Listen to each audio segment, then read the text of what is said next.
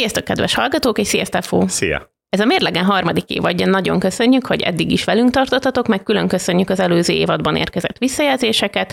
Robogunk tovább. Mit vársz te ebben az évadban legjobban? Hát remélem fogjuk tudni folytatni ugyanazt, amit az előző két évadban elkezdtünk, tehát ugyanúgy be fogunk tudni mutatni olyan vállalkozókat, akik már sikerre vitték a saját üzletüket, és ugyanúgy fogunk tudni jó tanácsokat adni azoknak, akik esetleg azon gondolkoznak, hogy elkezdjék. Úgyhogy remélem, hogy továbbra is érdekes lesz a hallgatóknak. És te? Én ha spoilerezhetek adástémát is, akkor elhintem azt, hogy ebben az évadban fogunk foglalkozni azzal, hogy az influencerek online digitális tartalomgyártók, ők hol helyezhetők el így a vállalkozóságban, és hogy a, a, hogyan működik az ő munkájuk gazdasági szempontból.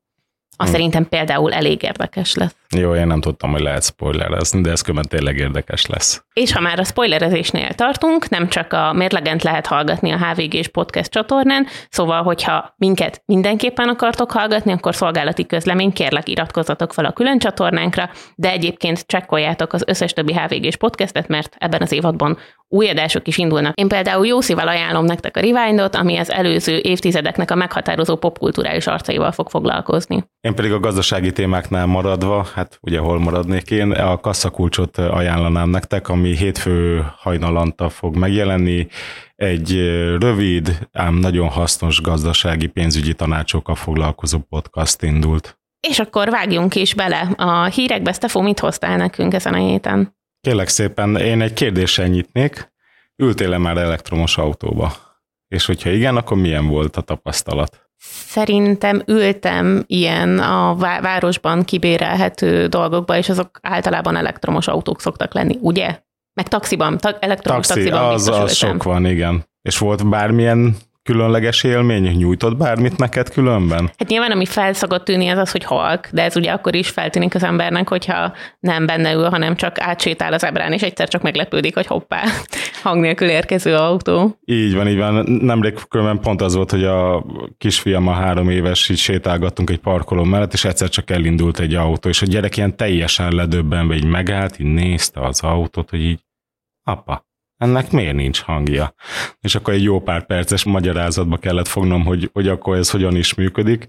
És ugye éppen ezért van az, hogy azt nem tudom, hogy tudtad, de hogy már egész régóta, 19 óta kötelező az újonnan forgalomba helyezett autókba valamilyen hangdoboz szerelni, hogyha rálépsz a gáz, akkor legyen valami hangja ami kömmel ilyen kettős számomra, mert egyrészt mert tök jó, hogyha ilyen halk lenne, nem? Így a városi hát közlekedés, hogy a madárcsicsergést hallod az autók mellett, másrészt viszont tényleg kész életveszély, tehát az ember igazából csak át kéne szokni, mert én nagyon hozzá vagyok szokva ahhoz, hogy egyszerűen az utcán, a zebránál, hogyha hallom, akkor jobban odafigyelek rá. Ez merült fel bennem is kérdésként, hogy, hogy vajon lesz egy ilyen szép lassan leszokunk arról, hogy az autóknak hangja van, mert hogy valójában az ajszennyezés, amit az autók okoznak, nyilván nem ez az elsődleges probléma, amit mondjuk a, a, az autózás kapcsán felszoktunk vetni, de ez is egy komoly, főleg a nagyvárosokban ilyen megelhetést, vagy életmódot megkeserítő dolog. Így van, én nagyon nem bánnám, hogyha halkak lennének az autók, de igazából nem erről akartam beszélgetni veled, hogy a elektromos autóknak milyen, milyen hangosak,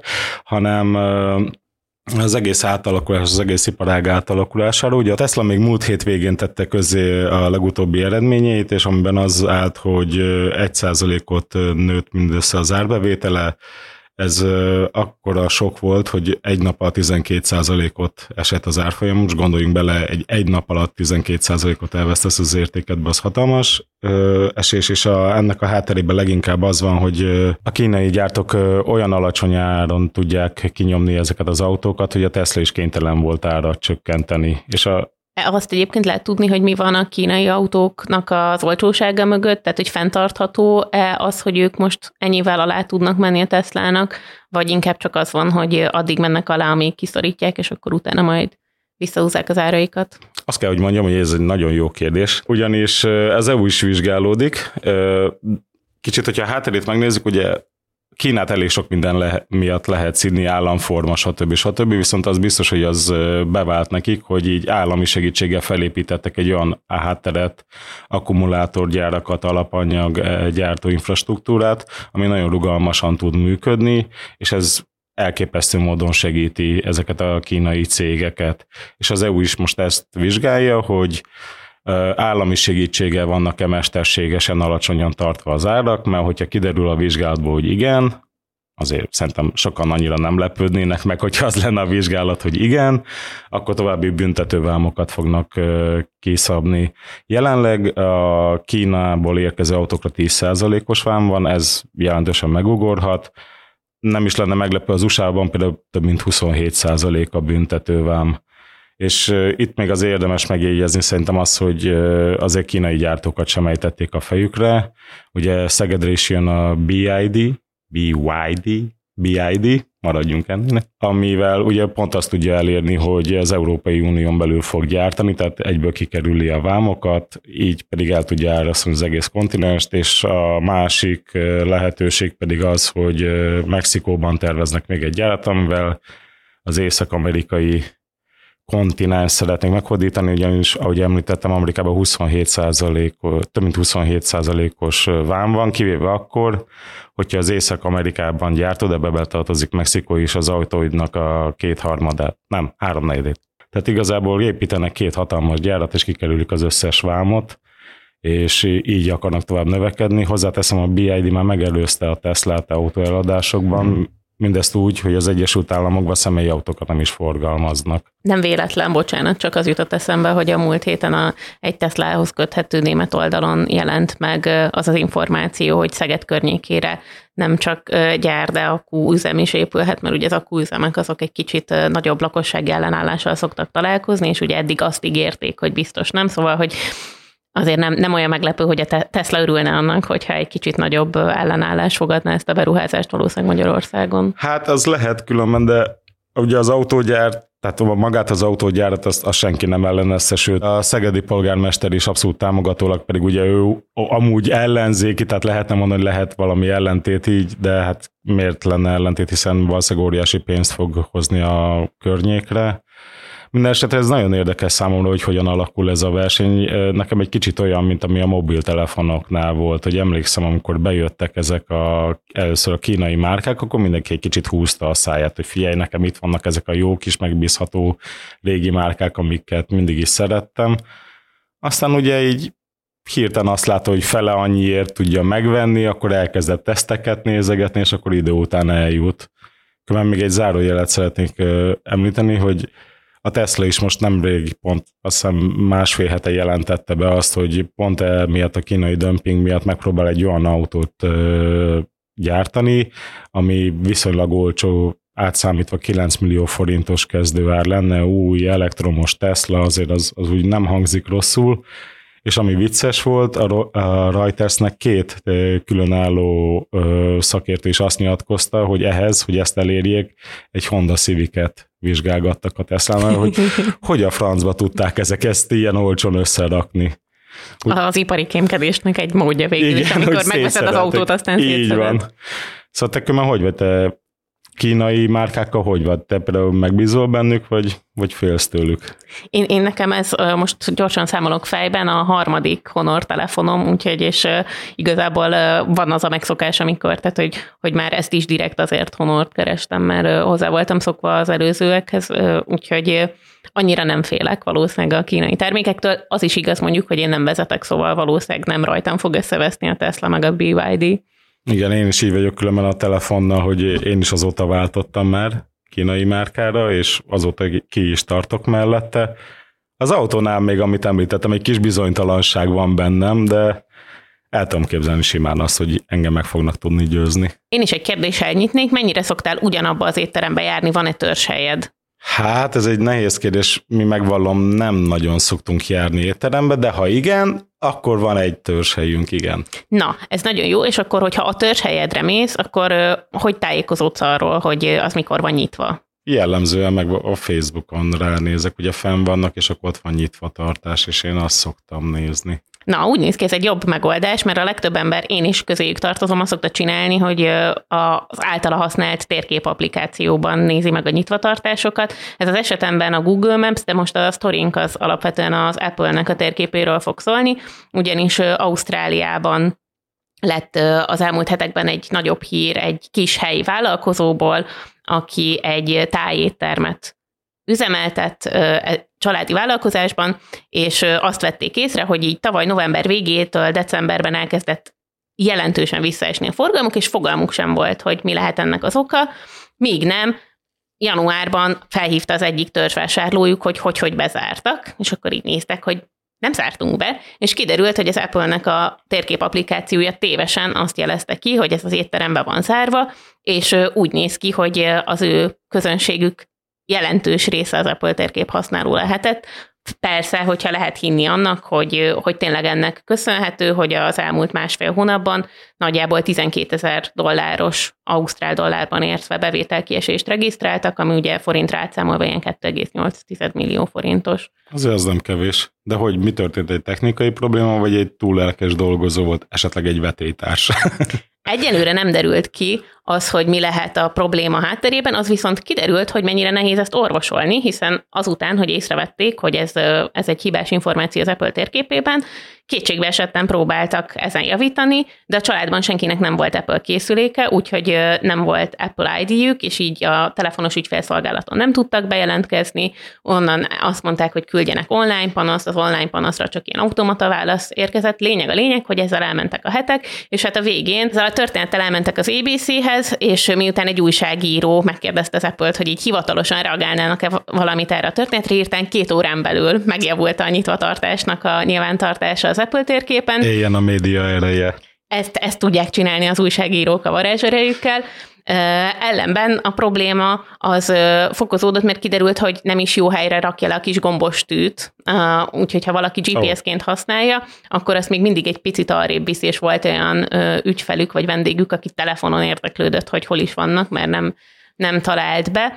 Úgyhogy ez nem derült ki, hogy mi volt a probléma hátterében, viszont azt így jól illusztrálja, hogy egyébként ez egy komoly visszaesést tud okozni, meg azt is, hogy nehéz orvosolni, és akkor elkezdtem így kicsit utána nézni, hogy, hogy mennyire foglalkoztak ezzel, vagy mennyire friss probléma lehet esetleg mondjuk mögötte az, hogy egy frissítés. Hát egyrészt az ilyen online fórumok, mint a Reddit, ez tele van ilyen sztorikkal, meg, meg segítségkérésekkel, hogy hogy hogyan lehet ezeket a dolgokat kiavítani, de azt is megtaláltam, hogy a Wall Street Journal már 2016-ban hosszú cikkben foglalkozott ezzel a problémával, mert hogy ez egy olyan szinten meglévő probléma, hogy Amerikában például egy teljes iparág épült arra, hogy az online térképeken való jelenlétedet azt ők menedzselik, vagy főleg, hogyha ilyen problémákat tapasztalsz, akkor ezt megoldják helyetted. Ó, erre külön céget fel lehet bérelni?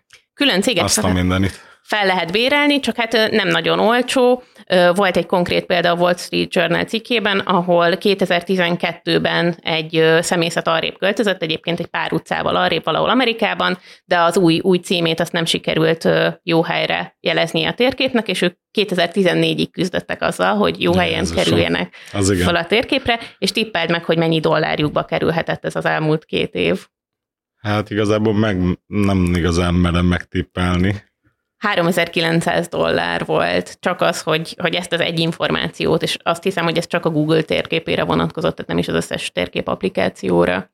Az igen. Hát én azt mondanám, hogy lehet, hogy ezt a pénzt ezt jobb beleforgatni egy, mondjuk egy jó marketingesbe, aki a közösségi médiában úgy futtatja a céget, hogy ö, jól látható legyen, mert szembe jöjjön veled. Vagy nem tudom, szerintem, hogyha az ember gyakran elmegy egy étterembe, akkor az bejelöli egy ilyen oldalon, hogy követi, vagy a nem. törzsvásárlóknál valószínűleg előfordul, és hogy nyilvánvalóan ebben az Ausztrál sztoriban is nem véletlenül jutott fontos szerep egy törzs, törzs vendégnek.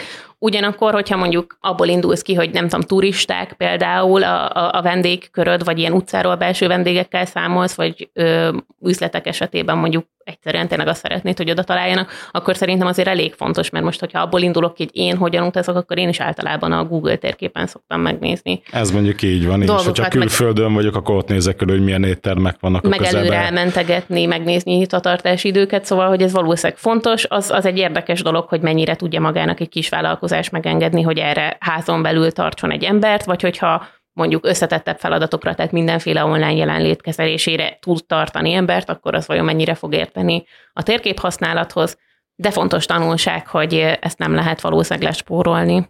Maradjunk az éttermeknél, hamarosan érkezik hozzánk Kalocsai Zoltán, a Borkonyha és a Textúra társtulajdonosa, és Sárközi Ákos, akit épp úgy ismerhettek a tévéből, mint ezeknek az éttermeknek a séfjeként.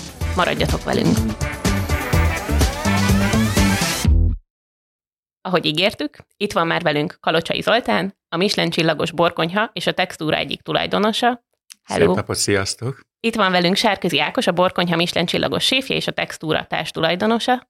Szép napot, sziasztok! Sziasztok! A borkonyhának és a textúrának a sztoria az egészen filmbe illő, hogyha azt mondom, hogy adott egy szomali és egy felszolgáló, akik együtt nyitnak egy olyan bisztrót Magyarországon, ami néhány év alatt ilyen meglepetésszerűen Michelin csillagot kap, aztán a következő étteremben már a séf is beszáll társ tulajdonosnak. Ha nagyon röviden el tudnátok mondani mind a ketten a sztoritokat, Zoltán azt, hogy hogy lett belőled szomali, és aztán miért adtad a fejed ezután étterem alapításra, azt megköszönném. Igazán a, a borokkal én még a, a Intercontinental Hotelba kezdtem el foglalkozni. Ahogy tanuló, tanuló, felszolgált tanulóként befejeztem, akkor utána a főnököm kitalálta, hogy neked borokkal kell foglalkozni. Ez akkor inkább egy ilyen plusz feladat volt, itt a, ez a 90-es évek vége, tehát még 2000 előtt, és akkor ilyen plusz feladat volt, nem is igazán ö, tetszett, hanem valaki rá kellett adni ezt a feladatot, és így jött, de akkor egyszerűen a lelkület, az egész dolog az, az megtalált, és utána már tanuló szomeléként mentem el akkor Mágnáskert étterembe, ami akkor egy ilyen keresett jó helynek számított, és utána pedig a bortárságnál dolgoztam 7 évet, mint szinte mint szomelé, mint egy ilyen szakmai ember, és utána jött igazán a, a, a borkonyha sztori. Ákos, neked nemrég jelent meg egy teljes könyved arról, hogy hogy lettél uh-huh. séf, úgyhogy nem szeretném azt elspoilerezni, de hogyha lehet egy ilyen zippesített verziót mondani arról, hogy hogy lett belőled séf, ahelyett, hogy fotós szerettél volna lenni, és hogy aztán ez hogy vezetett el a borkonyháig ez az út, akkor azt is megköszönnénk. Nagyon egyszerű, és köszönöm szépen, hogy előhoztad a könyvet, mert egy fantasztikus könyv, és nagyon sok mindent meg lehet tudni belőle, hogy miként is lettem séf, és mit gondolok a mai fejjel az egész gasztrovilágról hogy hogy lettem séf, hát nagyjából itt, van, itt ül most mellettem Zoli, miatta lettem séf legfőképpen, mert azért Tamás és Zoli felkérése kapcsán, amikor én még csak egy ilyen, mondjuk az másodosztálybeli kis szakácska voltam az alabárdos falain belül, ugye a szuséfként voltam vezető pozícióban, de nem fő vezető pozícióban, akkor keresett meg Tamás és Zoli, hogy mi lenne, hogyha abba az álomba, amit ők kitaláltak, mint borkonyha és bistró jelleggel, mi lenne, ha én csatlakoznék. Hát én hát kezem lábam remegett, de fantasztikus érzés volt, hogy számítanak rám, és nagyon jó Szerintem az a fajta szimbiózis, ami hármunk között van, és nagyon jól tudunk dolgozni. Szerintem ez most már az idő is bizonyítja. De ott lettem igazán séf. Borkonyában tanultam meg, mit jelent sépnek lenni, hogy kell felépíteni egy éttermet, hogy kell felépíteni egy étlapot, hogy kell vezetni magát a csapatot, mivel tudom őket ösztönözni. Szóval egy rögös út volt, de nagyon sok mindent köszönhetek Zolnak és Tamásnak. Zoli, esetleg arról tudnál egy pár mondatot mondani, hogy ugye Ákos saját bevallása szerint másodosztálybeli szakács volt, hogy akkor miért pont őt választottátok? Honnan Igazán jött? akkor kerestünk olyan srácokat, akik ről lehet olvasni a szakmába, tehát hogy meg megjelennek dolgok, hogy részt vesznek versenyeken, ügyesen dolgoznak, de azt elvetettük Tamással, hogy semmiképpen nem szeretnénk, hogy egy séfet hozunk el valahonnan készen, hanem valaki, akit be van szorulva valaki egy másik séf mögé. Tehát akit úgy érzed, hogy van benne kraft, de, de, de azt nem tudtuk, hogy ő meg fog-e felelni, és hogy jó lesz-e, de ezt ő se tudta, mi se tudtuk. Ez egy ilyen szempontból lutri. Még annyit az induláshoz hadd mondjuk, hogy, ilyen nagyon ö, ö, filmbe illő, hogy azért a, a, a kellett hozzá egy társ is. Tehát igazán nekünk van egy harmadik társunk is a borkonyhába, és a textúrában, mint negyedik társ, egy befektető, Perény Zoltának hívja, aki abban az időben, amikor ezt fölvetettük, ezt az ötletet, hogy szeretnénk csinálni egy éttermet, ez, épp egy kondi edzésen voltunk le, azt mondta, jó, persze, csináljunk. Tehát körül ez volt a reakció. Egy hét múlva mondtam, de tudod, Zoli, hogy azért ezt szeretni? Persze, csináljuk meg. De mondom, tudod, hogy azért pénzbe fog kerülni? Persze, csináljuk meg. Én ilyen még nem találkoztam. És akkor így lett. Tehát ezen hihetetlenül kellett hozzá azért, hogy, hogy ez létrejön az álom. Tehát annélkül ott kopogtathatunk volna bárhol. Ez nagyon nagy beruházás egy étteremnek az elindítása. Hát ott tapasztaltuk először, hogy ezek a konyhai gépek itt már akkor milliós nagyságrendű tételek voltak. Én megdöbbentem, hogy egy indukciós lap hogy lehet 3,5-4 millió forint. Mint egy autó ára, szinte. Aztán most már tudjuk, hogy miért annyi. És hát azért azt sokan szokták mondani, hogy éttermet nyitni vállalkozásként nem a legkockázatmentesebb befektetés. Maradjunk ennyiben, hogy sikerült meggyőznötök magatokat is erről, hogy ezt akarjátok csinálni, meg egymást is, hogy jó lesz ez. Hát meg a szüleimet, akik a fejüket fogták, hogy ez a pont a válság, egy ilyen gazdasági válság közepén, hogy te éttermet akarsz nyitni, mikor azért folyamatosan nyitnak, zárnak. Tehát ez, ez jellemző volt mindig az éttermekről, hogy nyitnak, zárnak. Valószínűleg a, a hát több, több összetevője van, hogy ez miért van így, hogy gyors döntéseket kell hozni. Egyszerűen hittünk benne. Tehát vannak ilyen álmai az embernek, amit hát, volt egy lehetőség, úgy álltak a csillagok, és meg lehetett valósítani egyszerűen bele kellett vágni, nem tudtuk, nem tudtuk, hogy mi lesz a kifutása. Ahogy ezt már említettétek is, a borkonyha fine diningot azt deklaráltan egy ilyen biztrósabb irányból közelítette meg. Mm, arról már sokan sokféle helyen megpróbáltak definíciót adni, hogy mi a fine dining. Amit én észrevettem, hogy ezt leginkább vagy onnan közelítik meg, hogy a, a konyhán a séf és a séf csapata hogyan alkot, vagy onnan közelítik meg, hogy milyen élményt kap egy vendég, aki betér, amiről egy kicsit kevesebbet szoktak beszélni, ez ennek a gazdasági oldala. Lehet egy ilyen gazdasági definíciót adni a fine diningnak, hogy mondjuk anyagi értelemben akár az induláskor miben más, akár aztán fenntartani, mint egy, egy hagyományosabb típusú éttermet. Az érdekes, hogy mi egyáltalán nem akartunk fine dining éttermet. Tehát ez, hogy ez lett be, mi egy bistrot szerettünk volna, egy klasszikus mondhatnánk azt, hogy egy francia behajtottságú bistrot, tehát dizájnban a borkonyha ilyen is. És Ákos, amikor elkezdtünk dolgozni, akkor mi mondtuk, hogy Ákos, mi így képzeljük el. Ákos is csinált valamit, de ő nem úgy képzelte el. És akkor pedig ilyen szituációk voltak, hogy voltak ételek, Ákos mindig nyomta a fine dining irányba, mindig nyomtuk a bistró irányba, hogy mi mit képzelünk el. Mondtuk, hogy így legyen itt ilyen batonra vágott zöldségek. Mondta Ákos, jó, jó, és azt vettük észre, hogy minden hét, minden egyes napján egyre kisebbek a zöldségek, és egyre dolgok jelennek meg mellette, és a vége, hogy, hogy egy hónap múlva egy teljesen más étel van, mert sokkal inkább fine húzott. És azt kell mondanom, hogy a sikerét a borkonyhának ez hozta, hogy valahol a kettő közötti mesdjére lőttük, lőttük be, de ösztönösen, tehát nem azért, mert íre szerettük volna, és azt tapasztaltuk az elején, és nagyon hamar, tehát az első hónap végén már sikeres volt, hogy jött egy külföldi, beült, eljött Kelet-Európára, Budapestre egy francia, beült, aztán meglepődött, ami a tányérjára került. Tehát oda került egy szebb sibor, oda került egy gyönyörű kacsamáj, és nem is értette, hogy is egy bisztróba ülök, és ilyen szintű étel ott van, és akkor éreztük, hogy ez, ez valahol nagyon be tud találni. Ákos, a te oldaladról Igen. milyen volt ez az alkudozásnak a folyamata? Ha már azzal vezetett föl, hogy mindenféleképpen ilyen filmbe élő, akkor szerintem ez egy nagyon jó kis mesébe élő sztori, és tényleg így volt, hogy folyamatosan kaptam a idézőbe negatív támadásokat, hogy miért nem tudom úgy azt a fajta világot megvalósítani, amit Zoli és Tamás megálmodott, így méret szempontjából, de ugyanakkor mégis azt gondolom, hogy belátták azt, hogy én is jót akarok csinálni a, a mondjuk a konyha falain belül, és hogy nem az a célom, hogy velük ellen mondjuk harcoljak, vagy én széllel szemben fussak, hanem én ezt gondoltam, és én fantasztikus dolog volt így megélni, hogy volt lehetőség arra, hogy alapanyagokat tudtunk kipróbálni, egy igazi játszótér volt a borkonyha, és azért volt talán igazán sikeres az elején, meg most is a mai napig is, mert hogy meg volt benne az alazaság, meg volt benne az a könnyedség, hogy nem feszültünk rá semmire, és ilyen szempontból simán tudtuk azt mondani a vendégnek, hogy most van öt adagom ebből, mert most ez a legjobb öt adag minősége, mert ezt az alapanyagot kaptam meg, ilyen szempontból nagyon könnyű volt alkotni.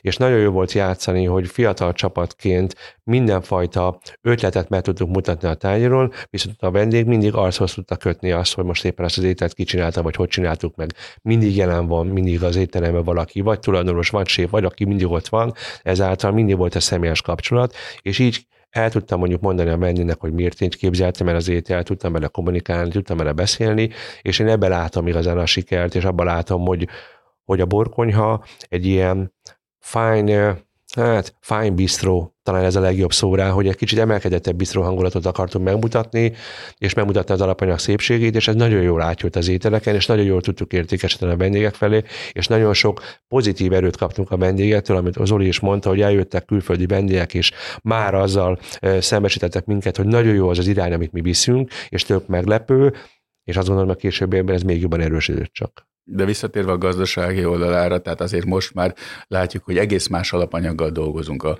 fine diningban, mint előtte elképzeltünk, és itt rettesen elszaladtak a dolgok, tehát egyszerűen a beszerzés az áruknak, főleg itt a, Covid-nak köszönhetően, és utána a, a, a, a kacsánál megérkezett meg ez a madárinfluenza, nem tudom hányadszor ez a hullám például, csak egy példa, hogy a 5008-6005-ös kacsamáj most 23 ezer forint.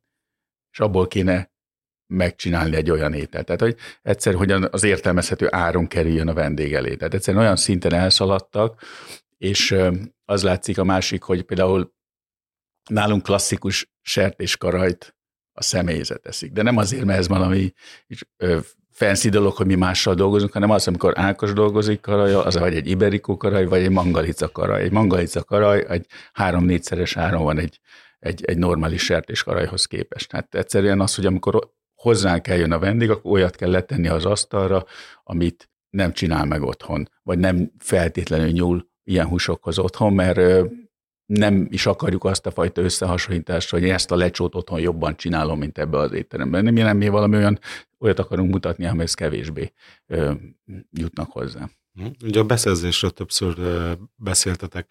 Mennyire nehéz, akár itt Magyarországon egy, egy ilyen szintű étteremhez megfelelő beszállítókat találni, és hogyan találjátok meg őket? Erről tudnátok egy pár szót mondani? Szerintem most már sokkal könnyebb, mint annól volt. Emlékszem, a, azért Borkonyha 13 éves és 13 évvel elő, ezelőtt el kellett mennem Franciaországba, haranzsi piacra ahhoz, hogy jó alapanyagot tudjak szerezni. És nem azért, mert nem volt Magyarország a jó alapanyag, hanem nem volt a folyamatossága meg az alapanyagnak. Tudtam menni egy jó alapanyagot, csak nem volt múlt héten, vagy velem ez jövő héten, vagy, vagy csak kevesebb mennyiség. Erre pedig egy étlapot nem tudtunk fölépíteni azt, hogy mi pont azt akartuk, hogy a folyamatosság meg legyen, az a legfontosabb szerintem az étterem életében, hogy folyamatosan mindig ugyanabban az alapanyaggal tudja dolgozni, ezért ki kellett mennünk Franciaországba, onnan kellett nagyon sok mindent behoznunk, vagy a német piacot kellett erősítenünk.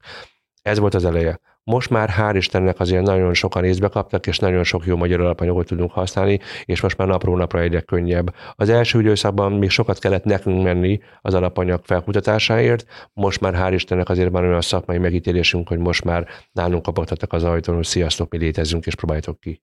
Hogy össze egy étlap? Mennyi, mennyi idő mondjuk kikísérletezni egy-egy fogást, utána ez meddig tud étlapon maradni? Általában mindig a egy évben négyszer-ötször váltunk étlapot, mindig a szezonnak megfelelően. Az az igazság, hogy az én életemben azért a, a kreatív megoldások nagyon gyorsan születnek, és sosem szoktam gölcsölni. Pont ebben a pillanatban is tele van ez a fejem ötletekkel, aztán már meg kell majd csinálni utána. De ötlet szinten azok mindig jönnek, és nagyon gyorsan tudok reagálni. Most is már nem sokára majd készül az új étlap, nagyon sok elemében már készen vagyok, és akkor utána jön, először megálmodom, utána elkezdek kísérletezni, és aztán mutatom a csapatnak, majd a csapatnak beletörik a bicskája, és akkor a, a, hogy egy kicsit javítsak a helyzeten, próbálom rájuk igazítani az étlapot, hogy megvalósítható legyen, kivitelezhető legyen, ki tudják vinni a felszolgálók, és mondjuk egy keményebb szervizbe is megállja a helyét az étlap. Szóval ilyen szempontból fontos elemek vannak egy étlap megírásánál, mert mindent figyelembe kell venni, a vendégigényeket, az étterem stílusának megfelelően az alapanyag szempontjából, hogy nem szállhatunk el költség szempontjából sem ilyen egekbe, hiába szeretnék az elmített kacsamája dolgozni, hogyha 23-24 ezer forint kilós áron, egyszer lehetetlenség ilyen szempontból a vendégre terhelni mindent az nem baj, legalább most egy sokkal kreatívabb konyát lehet megcsinálni, mert akkor a sépeknek most mindenféleképpen rá van idézőbe erőszakolva, hogy már pedig kreatívan nyúljunk olyan alapanyagokhoz, aki mindenki számára elérhető, mindenki számára ismert, de esetleg újfajta technológiával, iszpárokkal lehet különlegeséget varázsolni. Szóval a kérdés a válasz egyszerűen megy az étlapírás. De honnan inspirálódsz különben, mert hogyha évente négyszer, ötször váltotok, tehát akkor az elég sok ugye, új ételt kell kitalálni így estenként gondolkozol rajta az ágyba, hogy Akár lehet így újat is. lehet? Lehet vagy... így is. De egy sima színház, mozi, esetleg egy, egy film, egy séta, bármihon, bárhonnan lehet inspirálódni.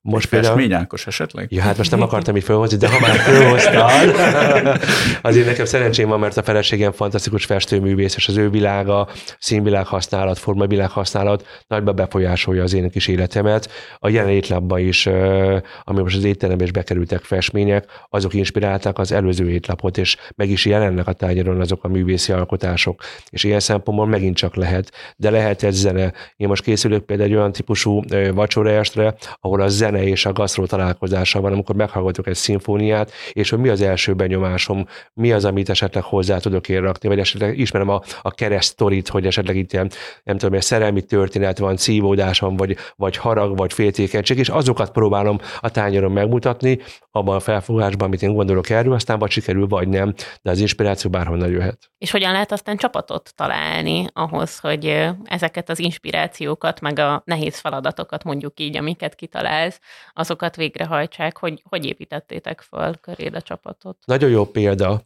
A Borkonyha életében egyik meghatározó fiatalember Puskás Csabi személyébe. Ő egy olyan fiatalembert kell megismerni, aki 13 éve ezelőtt úgy kaptam meg Tamástól és Zolitól, hogy az előző munkáink kirúgták, hogy ő nem jó semmire, és én nem is ismertem ezt a fiatal srácot, és most a legjobb emberem a borkonyhába, sőt már headchef pozícióba simán tudja vinni az egész éttermet. Ha soha nem mennék be, akkor is tökéletesen működne mindent. Egy fantasztikus ember, mint személyiségben, hozzáállásban, habitusában. Ilyen szempontból csak azt akartam ezzel hangsúlyozni, hogy nagyon fontosnak tartom azt, hogy mennyire adunk lehetőséget és teret a fiataloknak, hogy kibontakozzanak az étterem falain belül, és vezetőként nagyon jól tudok mondjuk úgy bánni az emberekkel lehet, és most már ki tudom mondani ezt igen, hogy nagyon fontosnak tartom, sőt a legfontosabb a csapat. Nem számít, hogy milyen séf van, egy nagyon fontos persze, hogy kettő színbőzésben legyen, de azért a csapat nélkül nincsen, és ez nem csak a konyház, mint a felszolgáló, és minden a háttérmunka, az iroda, szóval globálba kell nézni egy a sikerét, mert akkor hozza majd meg. De a csapat összeállításban én nagyon szeretek a fiatalokkal dolgozni, és sosem érdekel az, hogy ki honnan jön, az sem érdekel, ki mit tud, hanem hogy milyen ember. És hogyha innen közelítem meg, akkor nagyon könnyű dolgozni az emberek, és nagyon könnyű csapatot építeni. Ennek van egy másik oldala is. Tehát azért azt kell mondanom, hogy a Covid teljesen szétszette ezt a dolgot nekünk. Nagyon sokan elvesztették a bizalmukat a vendéglátásba, hiszen 6-8 hónapig be kellett zárva lenni. Ezt az éttermek nem tudták fölvállalni. Tehát egyszerűen, egyszerűen azt, hogy folyamatosan megtartsák az egész személyzetet, mi is mindent megtettünk, de 64 emberrel hónapokat nem lehet zárva lenni, még ha megegyezel egy normálisabb fizetésről, akkor sem. Tehát épp oda jutottunk itt a, a Covid előtt, hogy minden adósságunk ki van fizetve, és úgy tudtuk túlélni, hogy egy óriási pénzt megint rá kellett venni, és ugyanott tartunk, mint tíz évvel ezelőtt, mert pont annyi adósságunk van mert egyszerűen nem tudtuk. És így is csak 33 emberrel tudtuk túlélni. De azt tapasztaltam pedig kollégáknál, hogy sokan elhagyták a szakmát, tehát amikor vége lett és újranyitás kezdődött, akkor egyszerűen egymástól csábítgatták el az éttermek az ember, a jól használható srácokat, mert nekem is van olyan vezetőm, vagy volt olyan vezetőm, aki elment villanszerelőnek átképezte magát, és ott is ragadt, tehát hogy nem is jön vissza, ott nem volt ez a fajta bizonytalanság. Úgyhogy ö, ö, most mi a pályán, ugye picit úgy osszuk meg mindig, hogy Ákos vissza a konyhát, mi visszük kint a, a pályát, ugyanezt a, az elméletet valljuk. Tehát, hogyha valaki kedves, jó a hozzáállás, az szeretne dolgozni, lehet, hogy soha életében nem dolgozott étterembe, azt pár hónap alatt saját arcunkra tudjuk formálni felszolgálás tekintetében, de sokkal fontosabb, hogy kedves legyen, mint hogy mindent meg lehet neki tanítani. Tehát egyszerűen foglalkozunk vele, van szomelénk, a borokkal foglalkozik, konyhán az ételekkel foglalkozik. Most például pont a borkonyhán behoztuk azt, hogy minden felszolgálónak be kell mennie stázsolni a konyhára. Tehát épp tegnap voltak bent ketten, és dolgoztak délőtt a konyhán. Kicsit megérezik azt, hogy, hogy hogy mi történik ott, mi az ottani nehézség, amikor ők hasonlítnak a pályán, és valami döntést hoznak, annak milyen következménye van a konyhán. Én mondanám azt, hogy ők is kivetnének a pályára, egy kicsit kezelni azt, hogy mi, mi, az, amikor, tehát mi az, amikor azt mondja a vendég, hogy amúgy ez ilyen sztori volt régen, hogy nagyon sokat járok ide, sok pénzt itt hagyok, jövünk szombaton, és a rántott húst szeretnék enni.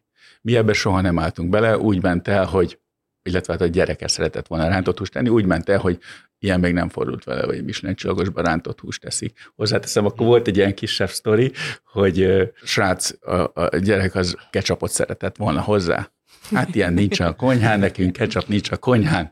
Talán nem is volt benne Ákos, hogy ben volt, aztán itt nincsen ketchup. Hát mondom, fiúk, ez nem így működik, ez vendéglátás, valaki szaladjon ki a boltba, az hozzá egy ketchupot. Kiment, megkapta a ketchupot, rettesen boldogok voltak, tényleg elmentek, és látom, hogy délután a személyzet itt eszik a konyhán, és nyomják rá bőszen a ketchupot. Mondom, Végre állj, állj. Tehát itt legyünk ilyen következetes sarkosak. Tehát nem, akkor itt sincsen ketchup. Azóta mindig van ketchup a konyhán, meg nagyon néz ez a túlsos személyzet. most Golden Globe-ra, meg Emire, Golden Globe-bal, meg Emivel díjazott The Bear, vagy magyarul azt hiszem a Mackó című sorozat, az, ami így a, a, a fine diningnak főleg a, az étterem csinálás részét behozta a köztudatba. Ott a sorozatban azért az látszik, hogy a séfévállásnak az az útja, hogy üvöltöznek a, az emberrel, megalázzák, megtörik ilyen klasszikus, ugye zenészeknél is, meg egy csomó ilyen, ilyen művészet, művészeti ágban az alkotás folyamatának részének szokták tekinteni, és, és szól is egy kicsit erről a sorozat, hogy, hogy mi történik akkor, hogyha egy, egy ilyen dolgot meg akarnak törni, vagy egy ilyen rendszert meg akarnak törni. Ákos, neked mi volt a tapasztalatod Magyarországon? Mennyire van az, hogy ahhoz, hogy valaki séfé váljon, üvöltözni kell vele, és mennyire szoktál te üvöltözni a csapatoddal? Hát nem akartam most sebeket tépjél fel most ezzel a mondatoddal, hogy most visszaemlékezzek az én fiatal éveimre, de azért hál' Istennek engem teljes mértékben elkerült ez a fajta világ, amikor üvöltöznek és megaláznak egy konyhán, és nem is vagyok ennek a híve. Sosem futottam bele olyan típusú emberekbe, aki ilyen narcisztikusan akarta vezetni a konyhát. Persze én is hallottam különböző, nem tudom, horror sztorikat, hogy kivel mit csináltak és mit kell eltűrni. Én jobban hiszek mindig azt szoktam mondani, hogy csendes terrorista vagyok, hogy akkor van probléma, hogyha csönd van nálam, amíg megy a kommunikáció, addig minden szuper. Ha én nem beszélek, akkor senki nem beszél, mert akkor pontosan tudják, hogy valami gond van, és valami én felhúztam magamat. Nem vagyok kiabáros fajta, sokkal jobban szeretem megbeszélni ezeket a problémákat a későbbiekben, és lehet, hogy már van egyfajta fellépésem, és hogyha pontosan tudják, hogy meddig lehet elmenni bizonyos poénokba, az tény, hogy egy egy olyan típusú sorozat, mint ez a Mackó, nagyon jól bemutatja azt a fajta világot, és az emberek szerintem 90%-ban ezt képzelik el, hogy a konya így néz ki. Lehet, hogy vannak nagy séfek, akár Remzi személyében, különböző magazinok, műsorok, hogy ott üvöltözni kell. Biztos, hogy vannak ilyenek is. Lehet, hogy bizonyos emberekre pont ez a fajta nyomás kell, és úgy tud igazán teljesíteni. Én nem ebben a konyhában hiszek, és sokkal jobban szeretem, hogyha ha van egyfajta demokrácia, egy burkolt demokrácia, mert azért egy konyhában mégsem lehet azért mindenkinek szavazati joga mindenben, mert azért a, az munka oroszlán részét mégis a vezetők viszik el, és a felelősséget ők vállalják, de attól belül még simán lehet ezt jól, jól, jól menedzselni.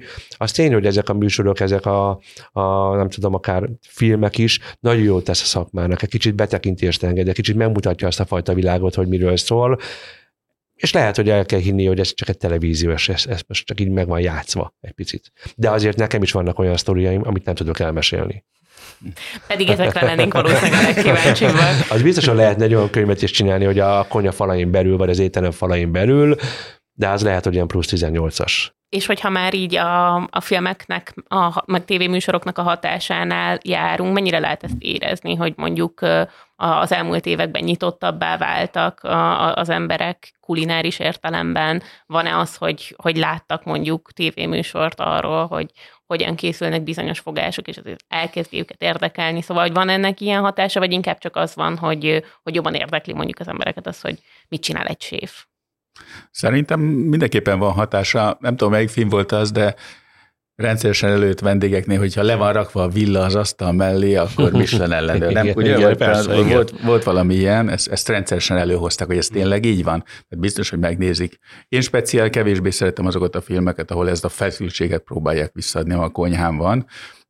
Mi nagyon nem szeretjük. Tehát tényleg nálunk ehhez képest síri, síri csend van. Nem, nem, az üvöltözés egyáltalán nem fér bele. A másik, ami nem fér bele, hogy, hogy amiben én étterem elén, hogy ö, belekerültem, hogy a felszolgálópálya és a konyha között ellentét van. Ez régen mindig így volt. És ezt a ellentétet mi tűzzel vassal írtottuk. miért van ellentét? Hát egyik az, hogy ugye a pályán a felszolgálók abból a pénzből élnek, amit megkeresnek, nagyjából a jadból, tehát igazán mindig a vendég kedve szerint járnak el. Ezt a fajta dolgot a konyhán nehezen értik. Tehát amikor megváltoztat ételeket, az nekik egy alapvetően egy problémát jelent, hiszen azt kitalálta egy jó séf, és úgy kell, úgy kell azt kiadni. És ebből állandó ö, probléma volt, és régen nagy különbség volt a konyha és a pálya pénzek között, és ez meg folyamatosan szította. Ez amúgy teljesen kiegyenlítődött mostanra, hiszen maga az egész szakács szakma és a séf szerep fölemelkedett, nagyon nagyot emelkedett ahhoz képest, hiszen szinte séfnek lenni már egy életstílust jelent, és egy jó anyagi biztonságot, tehát látva, hogy milyen jól élnek a séfek. János, hogy mennyire könnyű egyszerű. Éppen a kezemben ülni a kupakban, és szorongatom, hogy feszültségbe tartasz. Én meg annyit szeretnék kérdezni, hogy ugye említetted, hogy ez ilyen sorozatok esetleg meghozzák a kedvet, és korábbi interjúban beszéltetek, hogy például a, borkonyhánál főleg külföldiek voltak, régebben most már egyre több a magyar, ha jól tudom. Még mindig a külföldiek vannak többségben különben? Pont a tegnapi nap egy ilyen volt, hogy teljes fordítottja volt a két étterem, két magyar asztal volt a borkonyhába, a minden több, többi asztal külföldi volt, és a textre meg pont a fordítottja volt kettő külföldi asztal volt. De ez igazán, meg kell mondanom, hogy külön is vált. Tehát látszik, hogy Ákos ismertsége Magyarországon igazán a, az ismertsége egyetlen a magyar vendéget a textúra felé vonza. A Michelin csillag a külföldi vendéget egyértelműen a borkonyha irányába hozza. A Michelin csillag a magyar vendégnek azon ki, hogy egyszer elmegyek, megnézem, nem jelent egy olyan de ne, nem ment egy olyan magyar vendég hívogató szót, hogy oda rendszeresen visszajárok meg. Azt inkább úgy megnézik az emberek egyszer, alkotnak egy véleményt, hogy itt összekenik a tányért, aztán, aztán tovább mennek. Nagyon sokszor így van. De mi ettől függetlenül azért a borkonyhába avval is próbálunk nyitni a magyar vendégek felé, hogy nem ragaszkodunk a menühöz. Hát épp tegnap is volt olyan asztal, bejött egy levesre, főételre, jót egy pohár bort, teljesen normális összeget fizetett, és elment, és egy Michelin csillagos étterembe vacsorázott, ezt mondhatja el. Tehát ezt, ezt mi nem zárjuk le, mindig is nyitva hagyjuk az alakárt fogyasztást. De a két üzlet ilyen szempontból megosztja egymást. Ez a Covid után nagyon sokat segített, hiszen a magyar vendég itt volt, ő elkezdett étterembe járni, miközben a külföldi még nem jött. Tehát az a fordított helyzet, miközben régen arról beszélünk, hogy a borkonyhában volt, hogy 6-8 hétre kellett előre asztalt foglalni, annyira nem volt hely a Covid után volt olyan, hogy három-négy asztal volt a borkonyhában, miközben a textúra meg teljesen tele volt, meg külföld nem volt, a magyar meg oda ment. Úgyhogy nekünk például a túlélésben segített a két étteremnek a picit más vendégkörrel, más vendégkörrel való ö, dolgozás, vagy hívogatás. Ha már szó volt itt a Michelin csillag ellenőrzésről, hol van villa, nincs villa, és hogy erre most már vannak olyan vendégek is, akik figyelnek. Arról beszéltetek, hogy meglepetésként ért titeket, amikor Michelin csillagot kapott a borkonyha a magyar Hú, Most jön a kedvenc sztori, bocsánat, csak hogy majd bocsánat, hogy beleszóltam, csak hogy uh, volt egy cikk, amit a, a Zoli, te, te elájultál, ugye az volt, hogy te elájultál, Tamás sírt valami hasonló kategória, de majd ő elmeséli.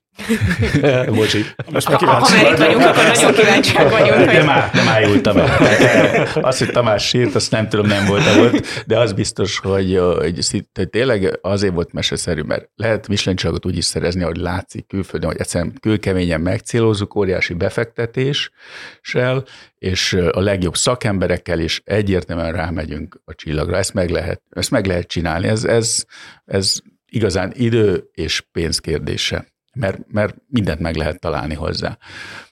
De amikor mi Michelin csillagot kaptunk, mint bistró, akkor mindhárman, hát Tamásnál Lőrincen, te én, kőbányán én, volt egy panelban, és én is kőbányán versenyen voltam. Versenyen voltam. Oké, okay, csak hogy, csak hogy én is egy panelba Igen. laktam. Tehát, hogy ne épp nem panel, de, de, de hasonlóba. És uh, amikor ez hírként jött, tényleg, tényleg hihetetlen volt, mert nem volt cél, tehát nem volt benne. Talán egyszer eljö, előjött, hogy ez a Bib Gurman, a kategória Michelinnél, ami a jó étterem, jó áron, ez egy olyan nagyon szimpatikus, hogy tudtunk azonos, tudtunk volna azonosulni, ez úgy jó lett volna, de hogy a csillag, úgyhogy ez eléggé kiverte azon a szakmába a biztosítékot, egyből előjött, hogy hogy kaphat bistró, hogy kaphat ilyen helyes, zsúfolt, meg hangos, meg, meg tehát, hogy attól függ, hogy mit akarunk a, a csillaggal azonosítani, de ha azt akarjuk, Igen. ami igazán a megfogalmazása, hogy, hogy egy jó étterem, amiért érdemes egy kitérőt tenni, akkor, akkor ezt boldogan vállaljuk.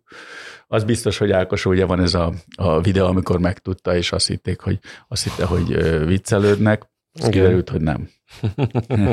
Egy fantasztikus dolog tényleg megkapni, és tényleg sosem volt vágyott célben, szerintem minden séf életében úgy elő lenne, hogyha Michelin csillagot kapni, de hát, hogy mi voltunk a, az első olyan magyarországi bízról, aki ezt megérdemelte, az egy szuper jó dolog volt. Igazából befejeztétek a kérdésemet, mert arra akart volna vonatkozni, hogy, hogy lehet-e ezt koncepciózusan csinálni, hogy az ember Michelin csillagra tör, és ha igen, hogy néz ki. Viszont ami ezután még jobban érdekel talán az az, hogy hogy lehet azt megtartani, mert hogy ezt egyszer megkapja egy étterem, de utána ez nem, nem egy ilyen örök életre adott.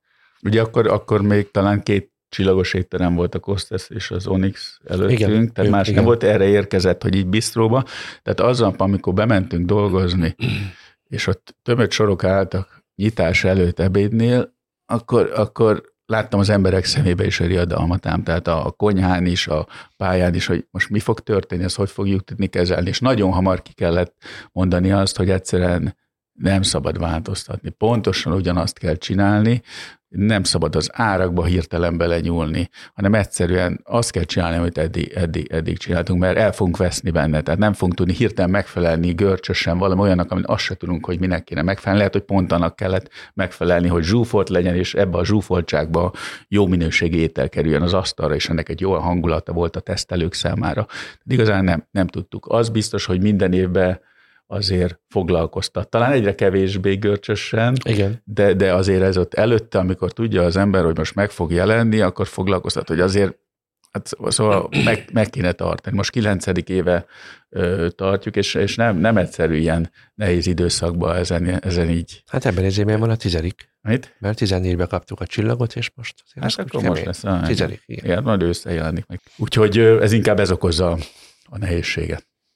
Annyira érdekes sztori, hogy abban az időszakban, amikor nagyjából tudjuk vagy sejtjük, hogy most ki fog jönni majd a Michelin, akkor rögtön a, a szakmában azért rögtön elindulnak a, a plegykák, hogy itt volt nálam, lefotóztam, így néz ki, ilyen nyelvet beszél, ilyen e-mail címen van, és néha jönnek ezek a hülye fotók, hogy így van lefotózva, így néz ki, és akkor próbálunk mindenkit ahhoz azonosítani, aztán persze sose találjuk el, mert nem tudjuk, hogy ki az, de nagyon sok oly- olyan vendéget etettünk már meg, hogy ő biztos, hogy az, és tudja, hogy hat ember legyen körülötte, és fésüld a haját, fújd a szelet, érted, valamit hozzunk, ami extra dolgot, és mindig belélődtünk. Nekem egyszer volt egy másik ilyen nagyon kemény sztorim, Magyarországi Guide egyik meghatározó embere volt nálunk, jöttek vendégségbe az étterembe, borkonyhába, és leültek hátul, és pontosan tudtam, hogy ő egy ilyen típusú tesztelő alany, és mellette volt egy egycsillagos séf, hát mondtam, hát akkor kész vége, és még egy harmadik személy, bejöttek hozzám, majd ugyanezen a nap én föntültem a bárpulton, és egy interjút adtam, miközben ők ottan ebédeltek,